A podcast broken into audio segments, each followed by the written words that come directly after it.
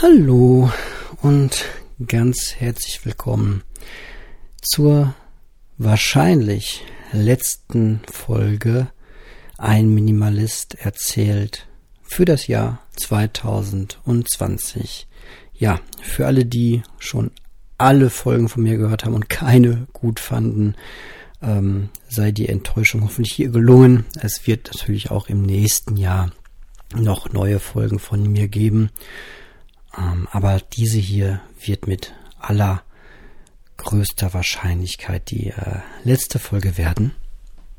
Und da möchte ich natürlich ganz herzlich alle die begrüßen, die heute vielleicht zum allerersten Mal meinen Podcast hören und eingeschaltet haben über Spotify, über Audible, über irgendeinen anderen Podcatcher mit vorgeschalteter Werbung, weil ihr das so haben wolltet bei Spotify oder sonst wo, oder auch einfach nur direkt und ganz werbefrei. Übrigens das, was viele Podcaster zurzeit ja immer sagen, egal wie viel Werbung ihr hier vor meinem Podcast hören magt, über welchen Kanal auch immer, die stammt nicht von mir, da habe ich nichts mit zu tun. Ich heiße die weder gut noch schlecht und verdiene da auch garantiert nicht einen einzigen Cent dran.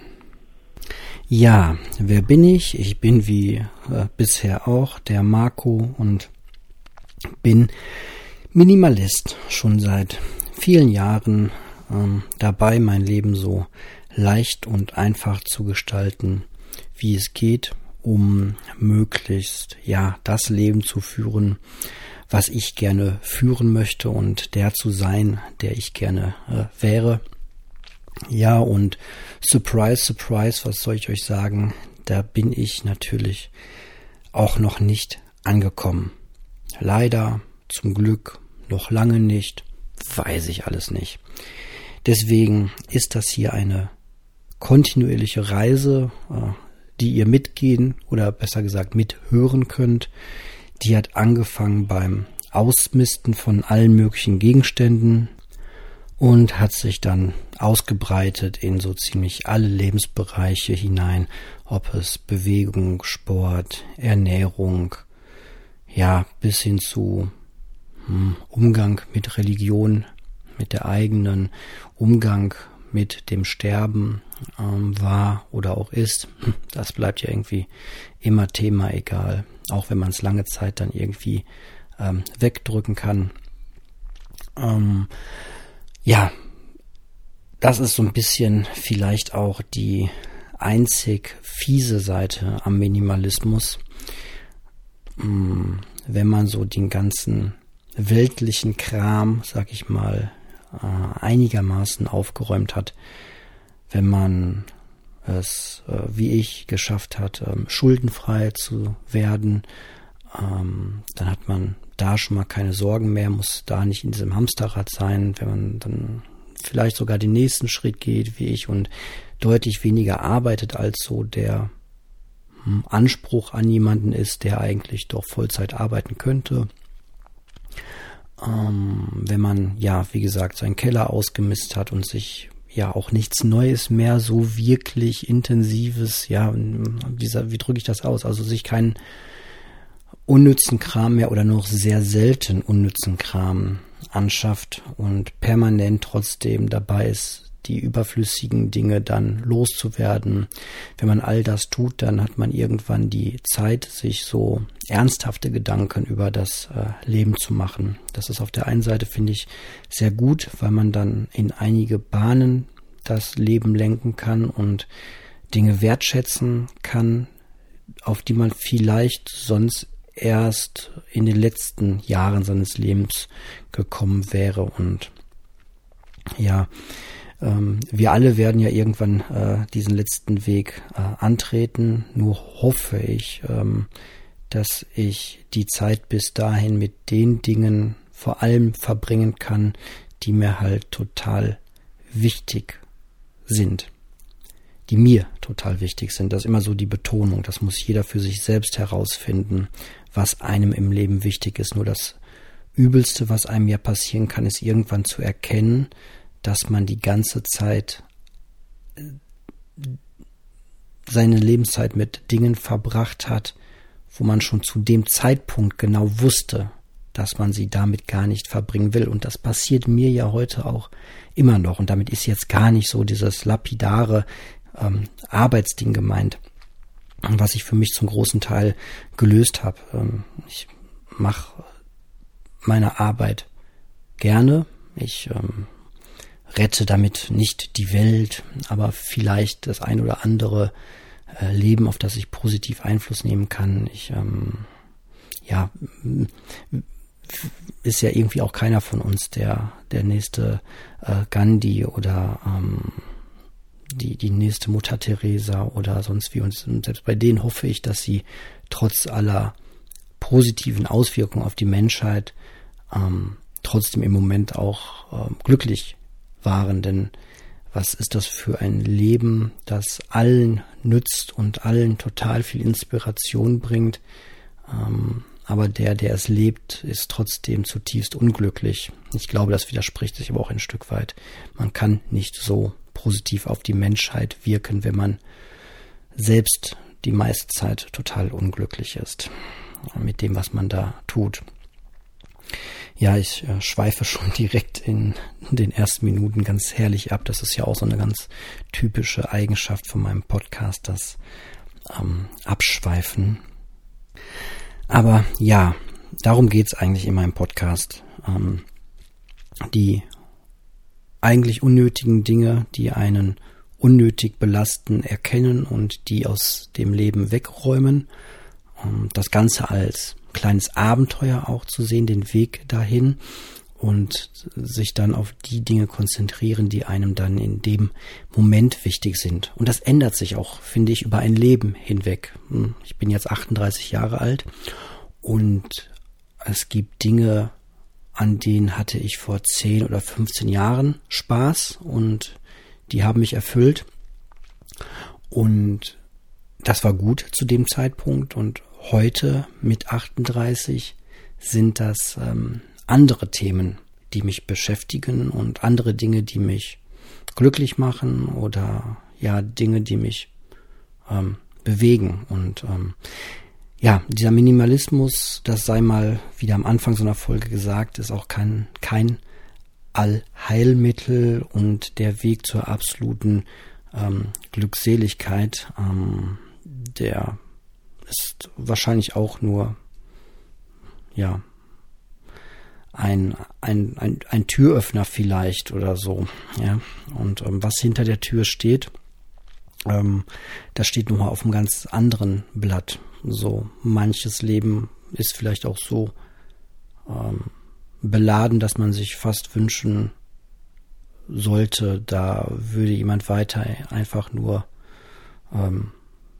im Hamsterrad bleiben und arbeiten und konsumieren und arbeiten und konsumieren und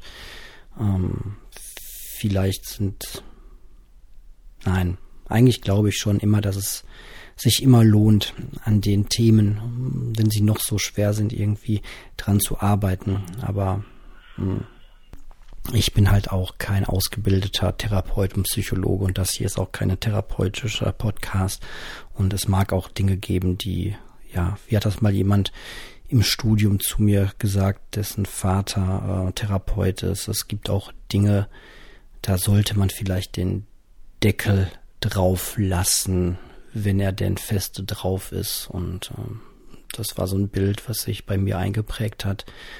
Wie gesagt, ich habe eine Therapieausbildung gemacht. Vielleicht ist ja der eine oder andere unter euch, der therapeutische Ausbildung genossen hat und da auf dem aktuellen Erkenntnisstand ist und aber das ist höchstens ein küchenpsychologischer Podcast hier und eigentlich geht es ja wirklich um das Thema Minimalismus und diesen ersten Aufräumgedanken und vor allem um Geschichten so rund um mein Leben und was soll ich sagen, wir befinden uns jetzt hier in meinem Leben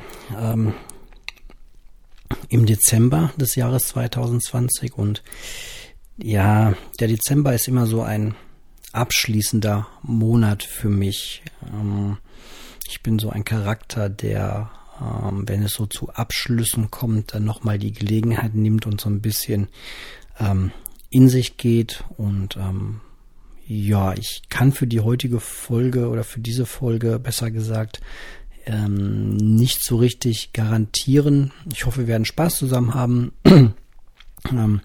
Ich habe mir auf jeden Fall vorgenommen, mal zu schauen, ob es neue Kommentare zu meinem Podcast gibt. Die das hier schon länger verfolgen, wissen, ich gucke da eigentlich nur einmal im Jahr drauf, ob es neue Kommentare gab. Ich animiere auch nicht zu Kommentaren, was dann dazu führt, dass wahrscheinlich auch nur die negativen Kommentare bei iTunes irgendwie aufgeschrieben wurden. Ich bin mal gespannt, wenn ich da gleich mal drauf schaue, wer sich da sowieso geäußert hat.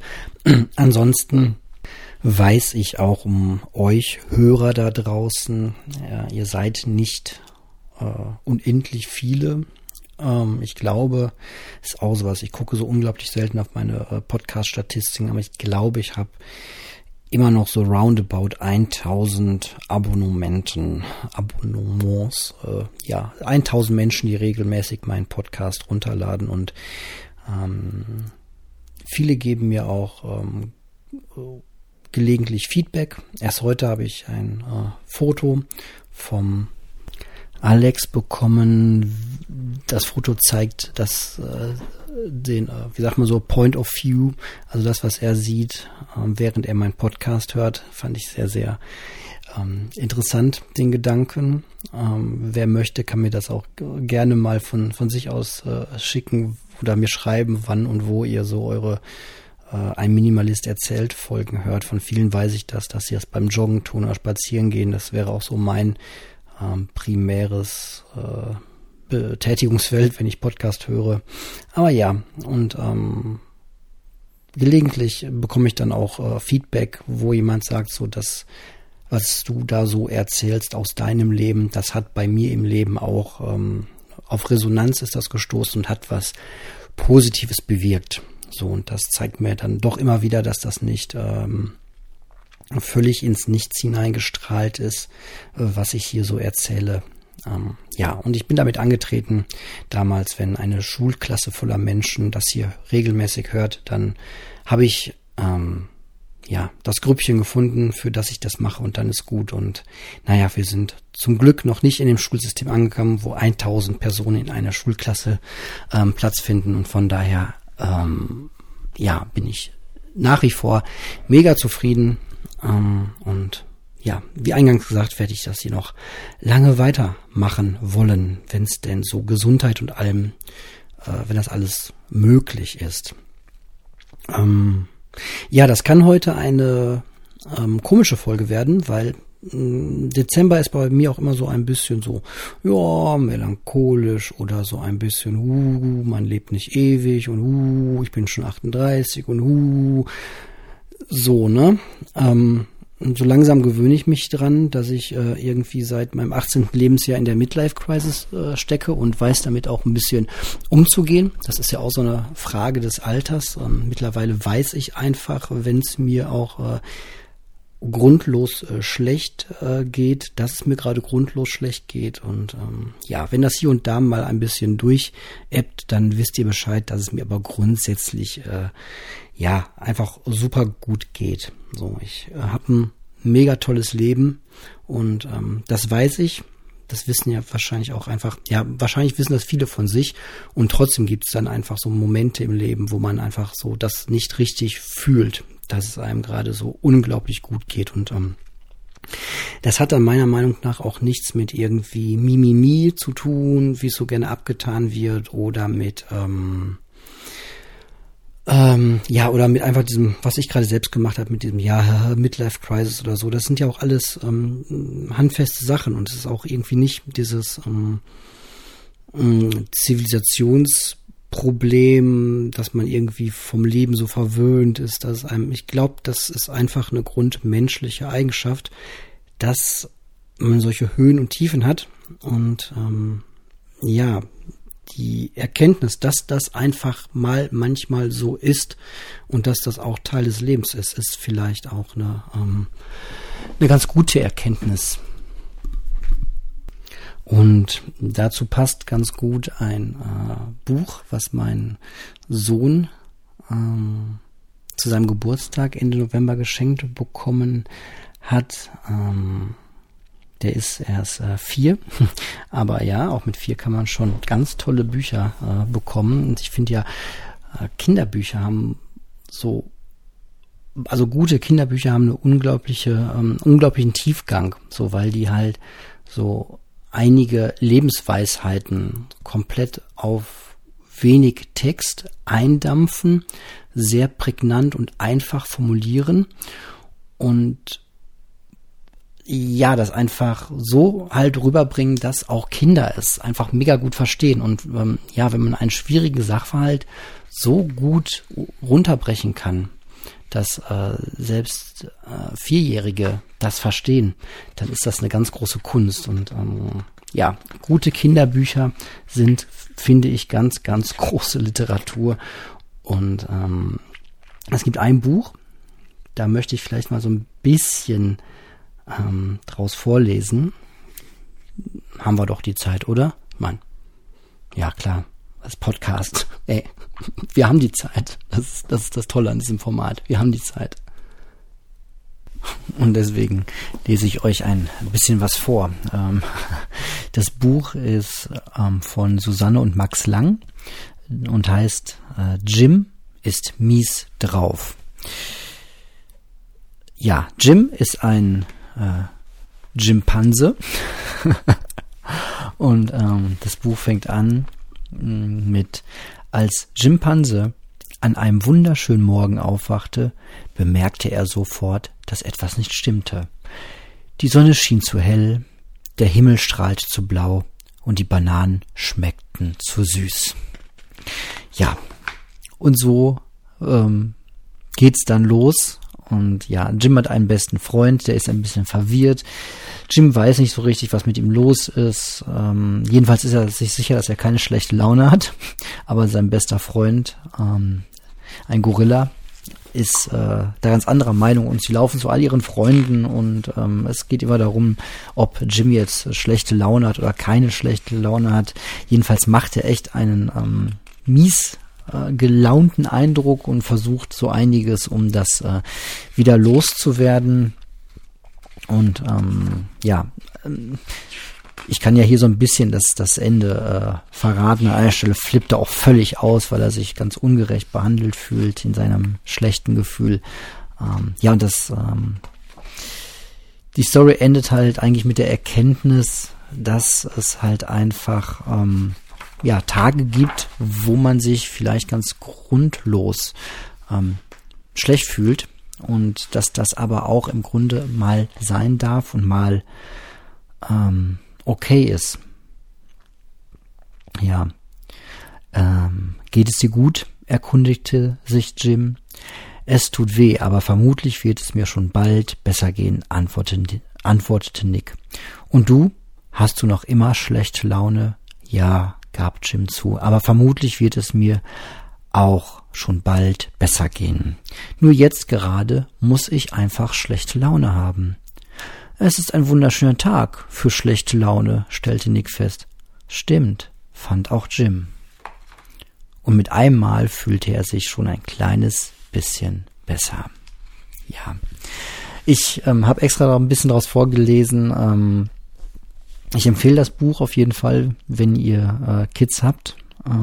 Das ist eine schöne Zeichnung einfach und ja, ganz, ganz toll. Ist im Löwe Verlag erschienen und ist bezahlbar, sag ich mal. Ne?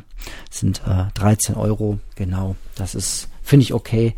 Und es ist ein Hardcover, ist groß und wunderschöne Zeichnungen. Eine davon, damit ihr so ein bisschen den Stil mal seht, stelle ich auch mal auf Instagram rein. Ich denke mal, rechtetechnisch ist das okay. Das ist ja mehr Werbung als irgendwie Gedankendiebstahl, den ich damit betreibe.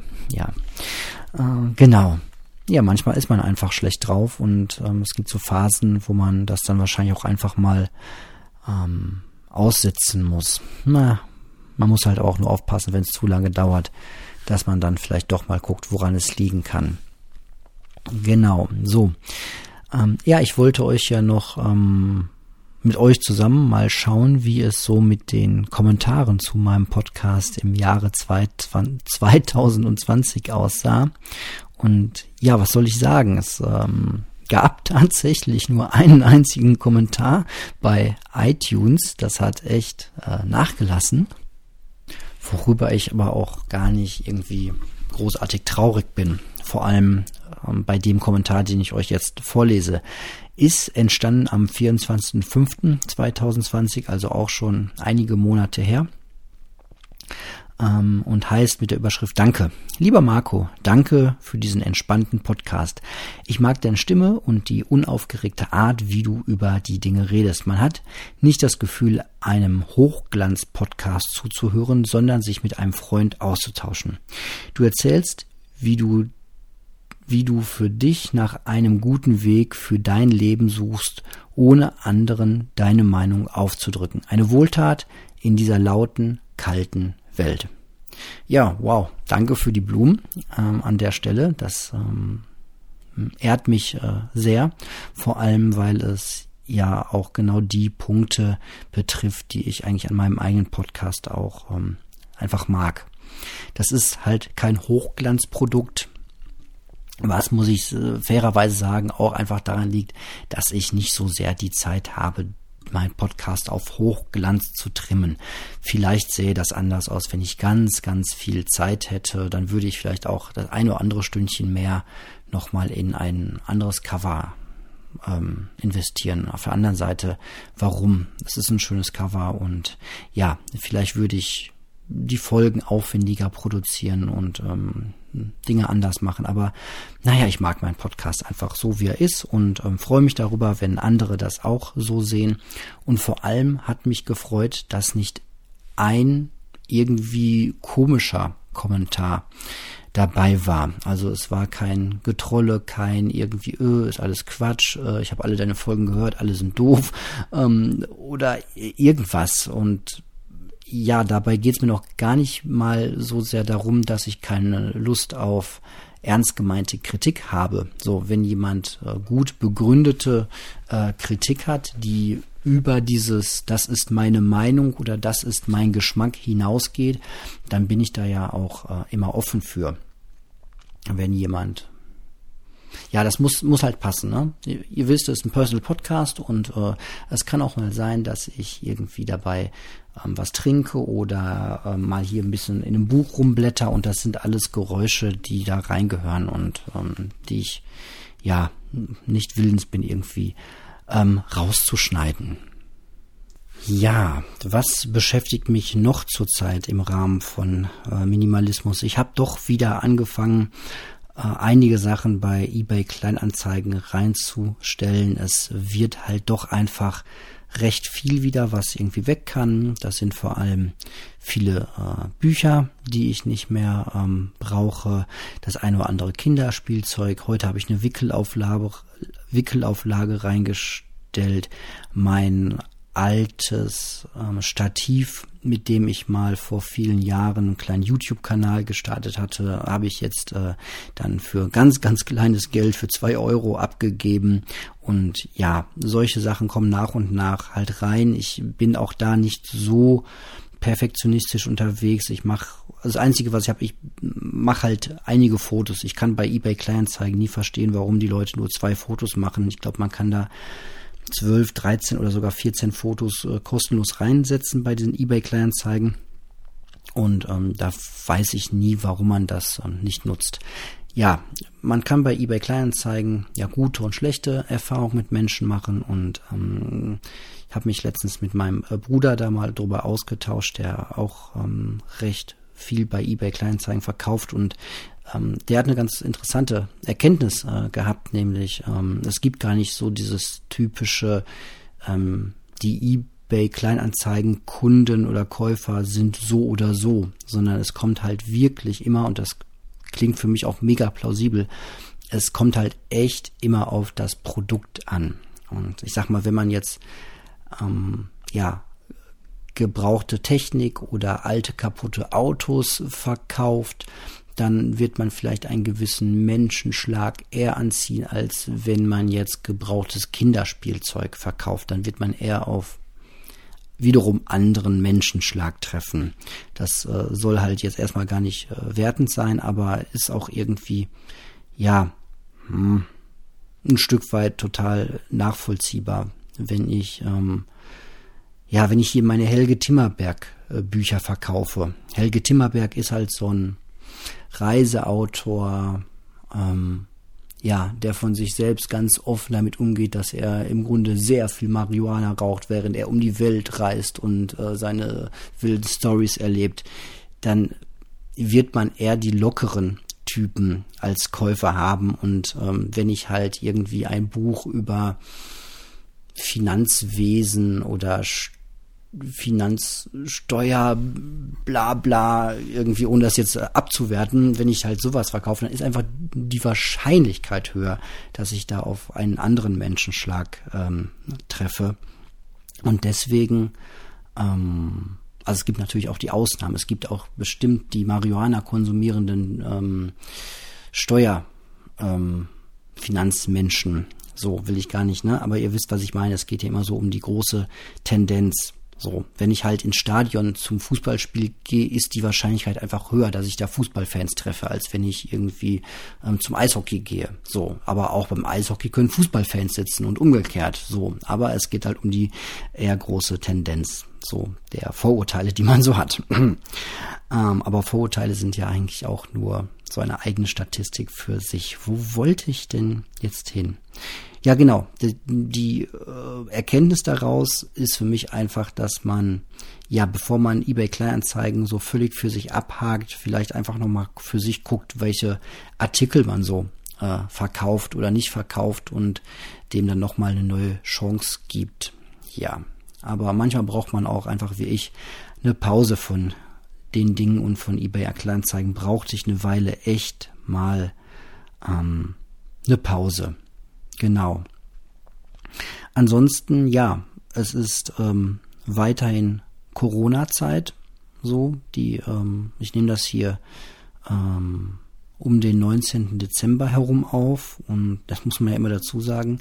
Ja, die Fallzahlen steigen. Und zurzeit geht's halt einfach irgendwie nur noch darum, wie man so Weihnachten verbringt. Und ja, wie sind jetzt überhaupt die Regeln bei Weihnachten? Wie läuft das ab? Wie viele Haushalte, welche Kinder zählen, welche nicht? Was ist ein Verwandtschaftsgrad?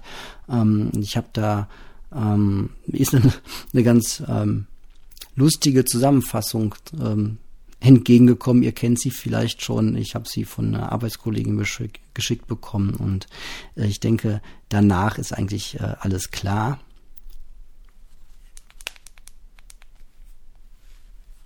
Wenn man sie denn auch laut stellt. Dann kannst du mir das mal erläutern. Musst du doch gar nicht. Klar. Nee, wieso? Erlaubt sind doch der eigene Haushalt plus 4 weitere Leute. So, was? Nun sind mein Mann und ich ja 2. Ja, und dann darfst du noch plus 4. Also, maximal 10. Also darf ich noch plus 8. 4 aus dem Haus. Ihr seid ja aber nur 2. 2 aus dem Haus plus 8 darfst du. Nun hat meine Schwägerin aber noch ihren Stiefsohn Helge dabei. Ja, der ist 14. Das ist kein Problem. Weil bis 14 zählen die nicht. Die zählen nicht? Zählen doch noch nicht als Mensch. Ja, Helga. Folgendes Problem. Sag mal, Helge wird in der Nacht auf den 25. 15. Geht nicht. Ja, wird er aber. Geht aber nicht. Ja, und dann muss er gehen um Mitternacht, oder was? Ist leider so. Also, der eigene Hausstand plus... Es geht noch eine ganze Weile so weiter. Soll einfach nur verdeutlichen, es ist echt, ich finde es... Ist ein schwieriges Thema, ist leider auch für mich ganz konkret ein recht trauriges Thema. Ich versuche es trotzdem mal an der Stelle ein bisschen mit Humor zu nehmen. Es geht halt irgendwie darum, wer darf jetzt mit wem sich irgendwie treffen. Es geht aber letztlich... ich will nicht zu tief in das Thema einsteigen, aber es ist halt meine ganz persönliche Meinung, wir haben halt wirklich eine krasse Situation zurzeit und ich verfolge einfach seit einigen Tagen nicht nur so die Zahlen, sondern schaue mir halt auch an, es gibt eine sehr schöne Statistik von einer Seite, wie viel Menschen zurzeit auch einfach auf den Intensivstationen liegen. So, und ich mache mir da nicht so viel Arbeit, ich mache einfach jeden Tag einen Screenshot von der Seite und schaue mir das dann an und wenn man das so über die Zeit beobachtet, dann sieht man einfach, dass ja zurzeit die freien Betten, da lagen wir am 13. Dezember bei rund 5.200 freien Betten, dass diese Zahl relativ kontinuierlich aufrechterhalten wird, aber nur dadurch, dass alle anderen Notfälle, die so auf Intensivstationen liegen, stark reduziert werden. Ich gehe mal davon aus, dass nicht irgendwie Leute da runtergenommen werden, obwohl sie da drauf sein sollten auf den Intensivstationen, aber man sieht schon, dass zurzeit einfach in ganz Deutschland alle ansonsten notwendigen Operationen halt runtergefahren werden, damit die Leute nicht auf die normalen Intensivstationen kommen, damit weiterhin genug Platz ist für die Covid-Fälle. Und das steigt einfach kontinuierlich auch weiter an. Ich habe angefangen zu gucken am 13. Dezember, da waren es 4.559 und wir sind Stand heute bei 4.905. Also es steigt schon recht kontinuierlich an. Und wenn man sich jetzt vor Augen hält, dass die meisten Covid-Erkrankten einfach auch eine ganze Weile auf den Stationen liegen, macht mir das schon ein bisschen Sorge. Es wird immer so mit dieser großen Reserve gedanklich gearbeitet, dass da noch so viele Betten sind, aber ja, gleichzeitig hört man halt auch immer wieder, dass vor allem der Engpass bei den Pflegern, Intensivpflegern besteht. So, und das wird hier nicht so richtig mit aufgenommen in der Statistik. Deswegen sieht das vermeintlich noch alles sehr angenehm aus, aber ganz ehrlich,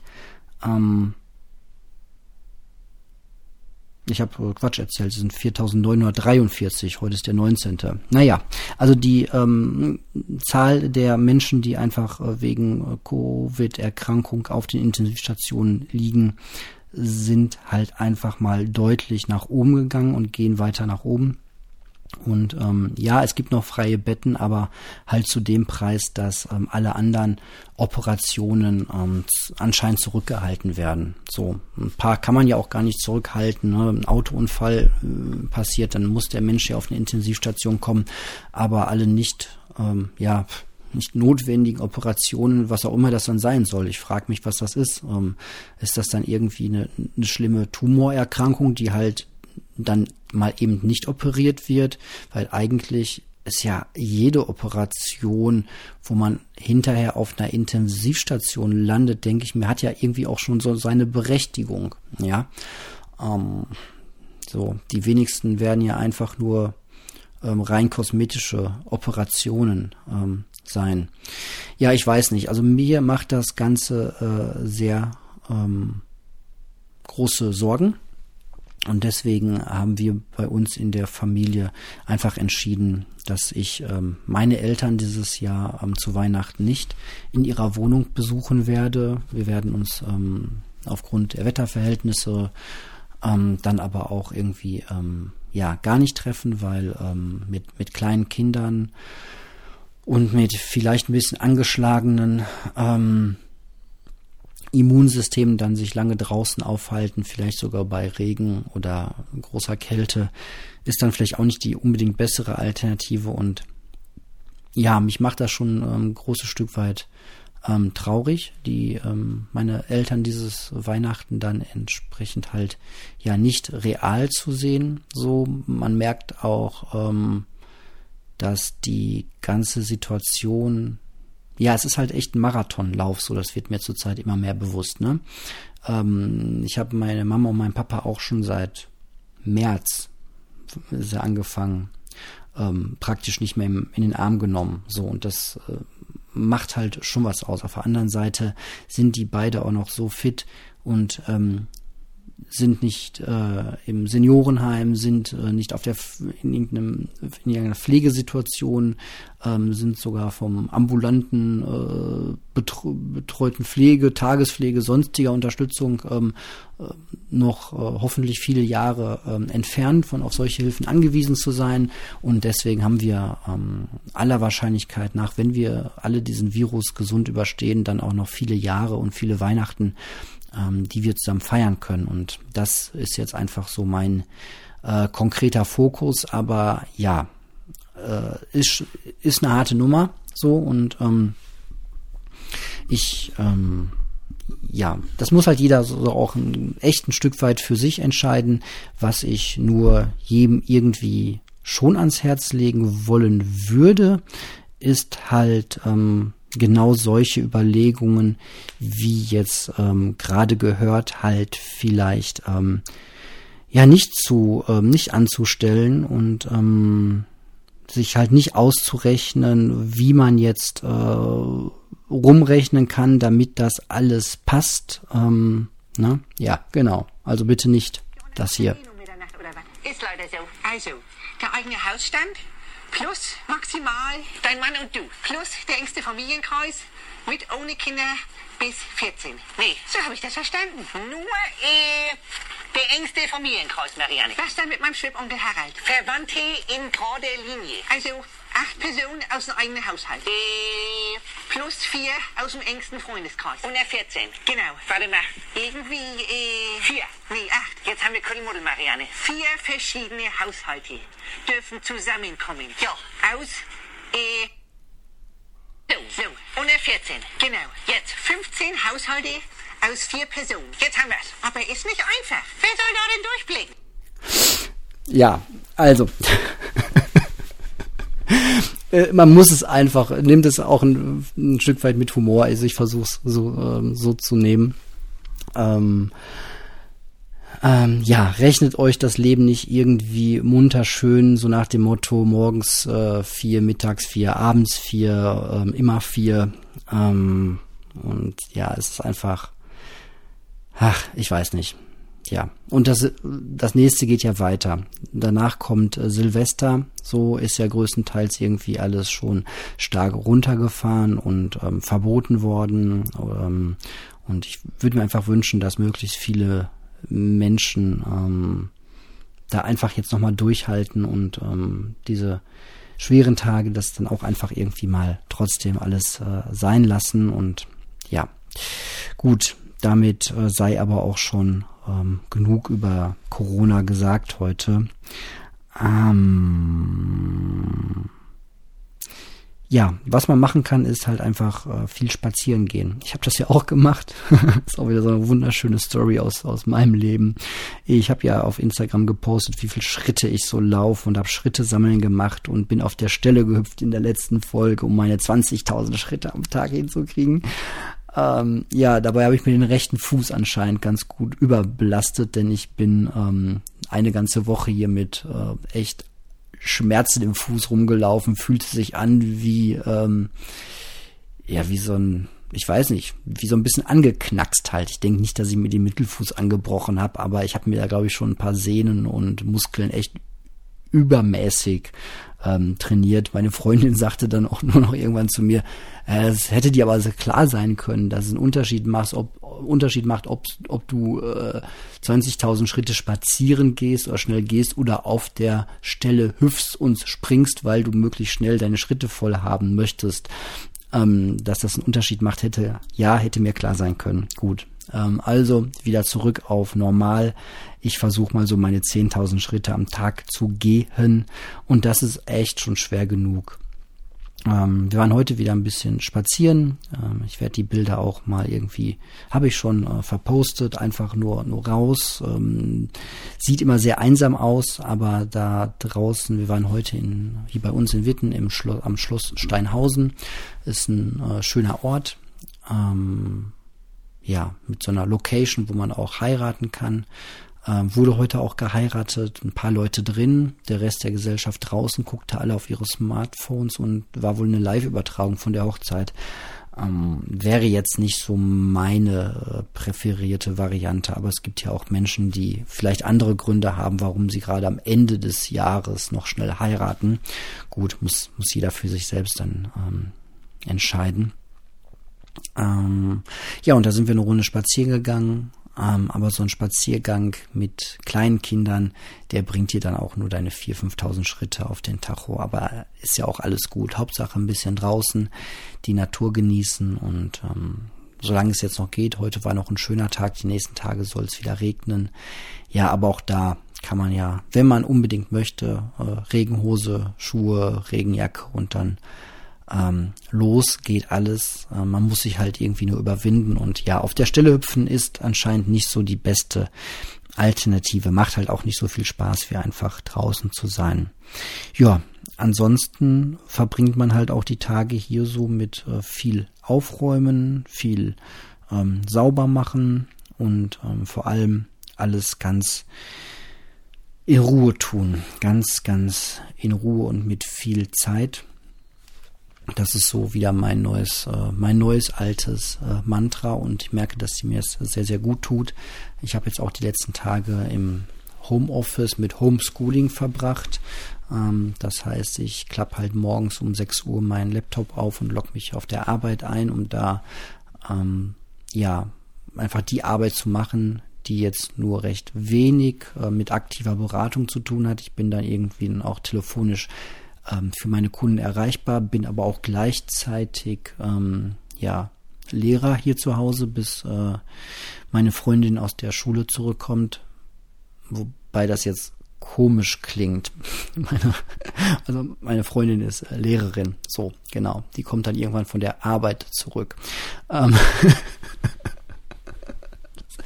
Mache so ein bisschen Homeschooling nebenbei, beziehungsweise heißt ein bisschen, sondern bin da einfach Ansprechpartner und gleichzeitig die Arbeit und dann auch mein Kleiner, der auch gerne spielen möchte. Das ist schon echt ein Jonglieren mit vielen Bällen, ohne dass die einem so richtig runterfallen dürfen. So runterfallen heißt dann für mich einfach die Nerven verlieren auf der einen oder anderen Seite und vielleicht Kollegen anfauchen oder die Kinder anfauchen oder einfach, komisch werden. Und das geht eigentlich nicht. Ich bin auch gar kein großer Freund von diesem Multitasking. Das versuche ich hier auch wieder neu zu lernen. Es geht immer nur das eine oder das andere, aber das lässt sich halt auch mega leicht sagen, wenn man gerade irgendwie mit einer Arbeitskollegin telefoniert und die Tochter oder der Sohn wollen dann irgendwie unbedingt was wissen, was halt für sie gerade wichtig ist, oder wollen auf Toilette gehen, der Klassiker, dann ist das halt einfach schwierig und da muss man immer den einen oder anderen abwürgen, kann man aber auch manchmal nicht. Ne?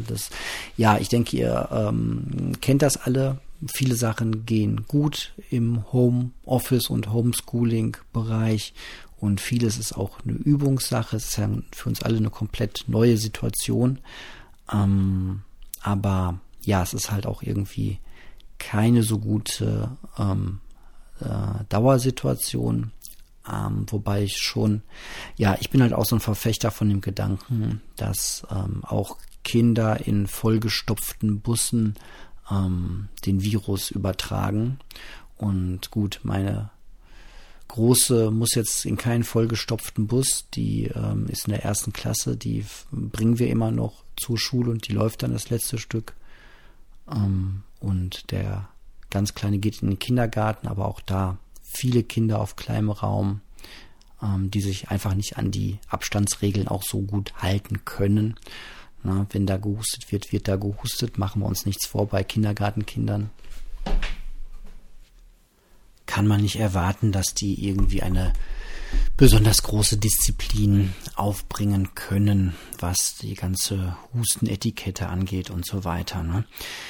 Ja, deswegen bin ich eigentlich auch recht froh, dass wir zurzeit einfach keine Schulpflicht haben, hier im Homeschooling sind, beziehungsweise dann ja in den Ferien und dass der Kleine auch nicht in den Kindergarten gehen muss und wir das irgendwie alles trotzdem geschaukelt bekommen. ja, was mir noch wichtig ist, dass ihr das gerade was ihr gerade gehört habt, nicht in den falschen Hals bekommt. Ich möchte mich in keiner Weise irgendwie über die Situation jetzt gerade, in der wir alle stecken, lustig machen.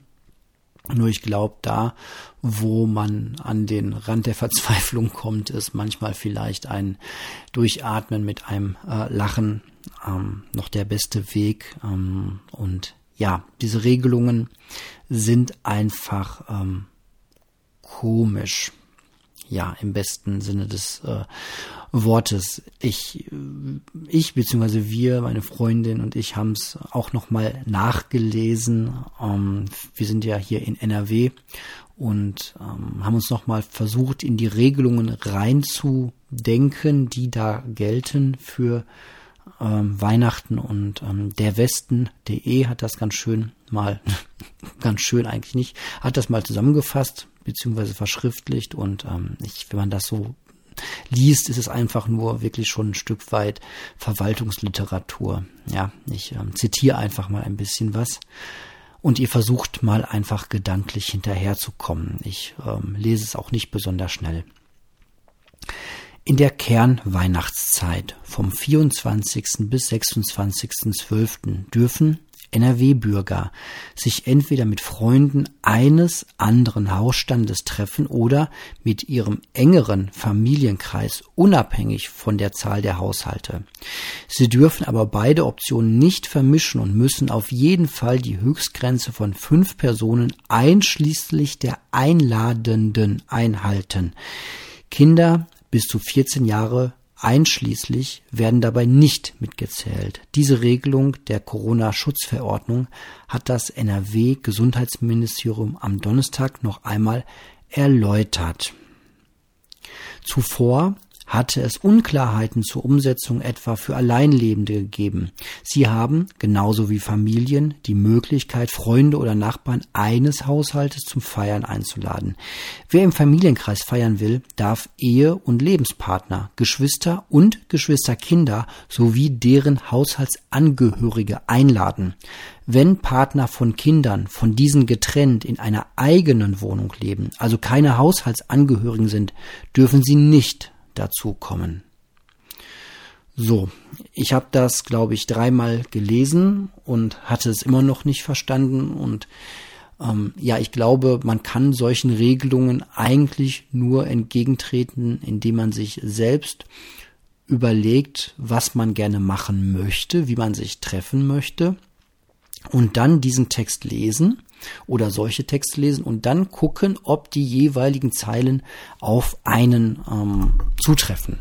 So, ja, und an der Stelle muss ich nochmal irgendwie doch noch ein Stück weit persönlich werden, denn so wie ich es verstanden habe, könnten wir uns nach diesen Regelungen tatsächlich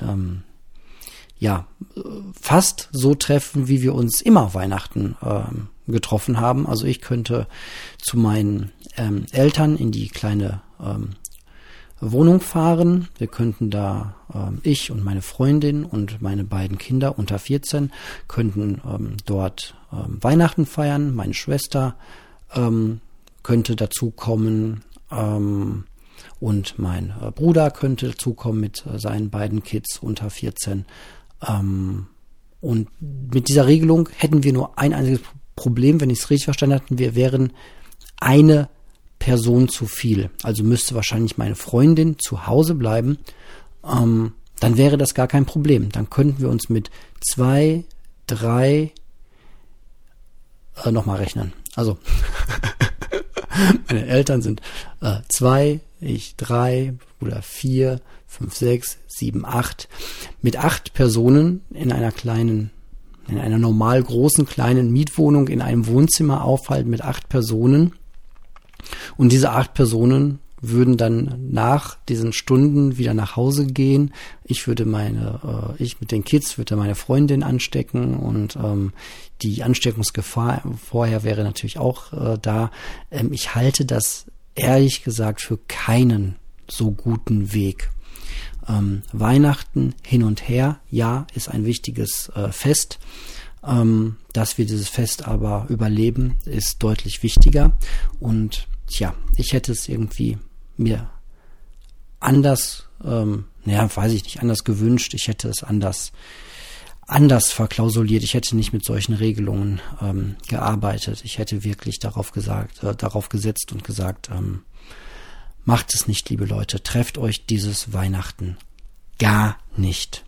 Außer es gibt wirklich so unglaublich bedeutsame Gründe, die müsst ihr vor euch selbst und vielleicht auch vor allen anderen dann auch ein Stück weit rechtfertigen, dass ihr sagt, doch trotz allem Risikos müssen wir uns in einer Art und Weise Weihnachten als Familie zusammentun, weil vielleicht eines der Elternteile so schwer erkrankt ist, dass man nicht davon ausgehen kann, dass sie das nächste Weihnachten überhaupt noch erleben oder mit hoher Wahrscheinlichkeit nicht mehr erleben werden. Oder andere. Also immer, wenn man da irgendwie davon ausgehen muss, mit hoher Wahrscheinlichkeit, weil wir können alle vom Bus morgen überfahren werden, dass man wirklich davon ausgehen müsste, wir können so nicht mehr zusammenkommen, nie mehr Weihnachten, dann hätte man vielleicht für sich selbst argumentieren müssen, okay, und wir versuchen das irgendwie so hinzukriegen, dass wir uns vorher alle maximal schützen, um das dann in einem Rahmen hinzukriegen. Aber so fürchte ich, fängt genau das an, was wir gerade so gehört haben, das Rumrechnen, dass diese Einstellung, alles was legal ist, ist auch legitim und darf man machen und ich habe mir da nichts vorzuwerfen. Ich muss das wirklich in aller Ernsthaftigkeit so sagen, ich halte das für eine gefährliche Variante dieses Jahr. Genau. Tja, und nächstes Jahr, hey, wir wissen es auch noch nicht. Das steht auch fest. Wir wissen das einfach nicht, wie das nächste Jahr aussehen wird und wie der Virus sich so weiterentwickeln wird. Und jetzt ist auch dann genug mit Corona. Ein Thema ist mir noch recht wichtig und das ist dann auch, glaube ich, das letzte Thema. Hat wir so ein bisschen damit zu tun, Umgang mit sozialen Medien. Im Besonderen bei mir war das oder ist das jetzt gerade Instagram und zwar, ich weiß gar nicht, ob ich euch die ganze Hintergrundgeschichte erzählen soll. Naja, ich habe ja die Zeit. Also, die Zeit stellt einmal am Tag einen kleinen Comicstrip von den Känguru-Chroniken, also ihr kennt die Känguru-Chroniken vielleicht, von Marc-Uwe Kling ist das, glaube ich.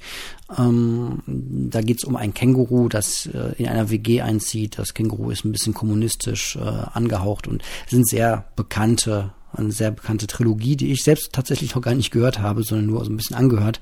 Naja, jedenfalls gibt's da jeden Tag einen kleinen Comic auf Instagram über die Zeit und bei einem also es geht immer so ein bisschen um die aktuelle Zeit, um Coronavirus und so weiter. Und in einem dieser Comics war jetzt halt die Situation zu sehen, dass das Känguru und Marc-Uwe Kling, ich glaube, der verkörpert sich da auch irgendwie selbst, in der U-Bahn sind und er die Maske runternimmt, weil er was trinken muss. Und sich dann beim Trinken verschluckt und rumhustet und danach die ganze Bahn leer ist und das Känguru dann nur noch sagt so, ja, toller Trick, so nach dem Motto. Und ich hatte mich dann mal dazu bewogen, mal meine eigene Erfahrung mitzugeben als Kommentar und wirklich mal drunter geschrieben, dass es einfach ein Phänomen ist. Ich kriege meinen Kommentar gerade nicht ausgelesen. Ich habe nur einen Screenshot von der Reaktion gemacht. Habe halt runtergeschrieben, dass das schon dass dieser Comic auf ein aktuelles Phänomen hinweist, was man beobachten kann, was ich auch oft beobachtet habe, nämlich, dass Leute die Maske glauben, nicht mehr tragen zu müssen, wenn sie etwas trinken wollen, wenn sie rauchen wollen, wenn sie was essen wollen. Ich habe sogar schon gesehen, dass dann die Maske abgenommen wurde, wenn man sich küssen möchte. Okay, die sind dann wahrscheinlich untereinander virologisch so nah, da macht's auch nichts aus. Aber trotzdem muss man ja nicht in der Öffentlichkeit, wo man eigentlich immer Maske tragen sollte oder in den Bereichen, wo man Maske tragen soll, das dann da ruhig wieder ausklammern. Rauchen ist so ein Klassiker. Ich sehe regelmäßig Leute über den Bahnsteig laufen bei der Bahn, die dann einfach die Maske nicht aufhaben, weil sie rauchen. So, die Ironie dahinter will ich jetzt gar nicht ansprechen. Zu Zeiten von einem Virus, der die unter anderem die Lunge angreift. Ja, egal. Ja, jedenfalls schrieb ich diesen Kommentar und es dauerte nicht lange, bis dann auch die ersten Gegenkommentare kamen, wobei ich meinen jetzt gar nicht so schlimm fand, ehrlich gesagt. Und ja, einer der Kommentatoren schrieb dann irgendwas in der Art, nur weil du niemanden zum Küssen hast. So, also ich habe mich halt, bezieht sich dann mal direkt persönlich auf mich, ich schreibe das jetzt nur hier rein, man soll sich doch bitte nicht in der Öffentlichkeit, da wo Maskenpflicht herrscht, dann auch mal bitte nicht küssen, obwohl man es könnte und vielleicht mal nicht trinken, ja, weil ich keinen zu küssen habe. Ja, fand ich ganz interessant, weil ich mache im sozialen Umgang, im sozialen Netz eigentlich bisher kaum die Erfahrung irgendwie, dass ich großartig negative Kommentare bekomme. Ihr habt es gerade gehört, über den Podcast überhaupt gar nicht. Oder sehr, sehr wenig in der Vergangenheit, hier und da mal. Und ja, aber es gibt, und das wisst ihr wahrscheinlich schon alle, aber ich entdecke das gerade total für mich, eine super Funktion bei all diesen sozialen Medien, die einen dann doch weitermachen lassen können. Also mein erster Gedanke war, oh nee, ja komm, lass das Kommentieren lieber sein, bevor du dir hier noch irgendwie einen Troll eintrittst, der anfängt, deinen Podcast zu hören und dann da auch noch drauf aufspringt und da rummoppelt die ganze Zeit und du dir das irgendwie zumindest querlesend antun muss. Nein, es gibt was ganz Tolles auf Twitter, auf Instagram. Ich weiß nicht, ob es bei Facebook auch ist. Man kann die Leute einfach blockieren. Das ist eine ganz tolle Funktion. Man geht einfach auf irgendwie diese 3 Punkte bei der Person und dann sagt man blockieren und dann kann man, liest man halt nicht mehr, was diese Person schreibt. Man blendet sie aus. Und das ist eine ganz herrliche Funktion, an die möchte ich einfach nur nochmal erinnern. Und der Holger Klein sagt das ja immer sehr prägnant, dass er mit einem eisernen Besen durch seine Kommentarfunktion durchfegt. Und ich kann nur sagen, so sollte man auch mit seinen Social-Media-Accounts umgehen. Und ich werde das in Zukunft tun. Ich habe Spaß am Kommentieren und auch am Diskutieren vielleicht oder am Austauschen hier und da. Ja, so richtig geht das ja eh nicht bei Instagram mit den paar Zeilen, die man da tippen kann. Nee, man kann mehr schreiben, weiß ich, aber ist ja auch anstrengend irgendwie dann auf diese Art und Weise zu kommunizieren. Das ist kein richtiges Forum für einen Diskurs, finde ich. Aber jeder, der mir irgendwie nur ansatzweise blöd kommt, ja, wird halt blockiert. Es ist herrlich. Und ja, Ausblenden ist eine ganz tolle Funktion in dieser Hinsicht. Okay, ich glaube, das war es dann auch schon wieder für heute. Alles andere, was ich vergessen habe, besprechen wir dann doch einfach im neuen Jahr. Genau. Ansonsten, wenn ihr reagieren wollt auf die Folge oder allgemein auf meinen Podcast, mich gibt's, wie gesagt, immer mehr und immer länger bei Instagram unter Marco ein Minimalist mit Unterstrichen getrennt oder Marco Minimalist müsste man auch mich finden. Ansonsten per E-Mail, eme2006@tutanota.de. Da gucke ich aber nicht ganz so oft rein, muss ich gestehen. Instagram kommt auf jeden Fall sofort an.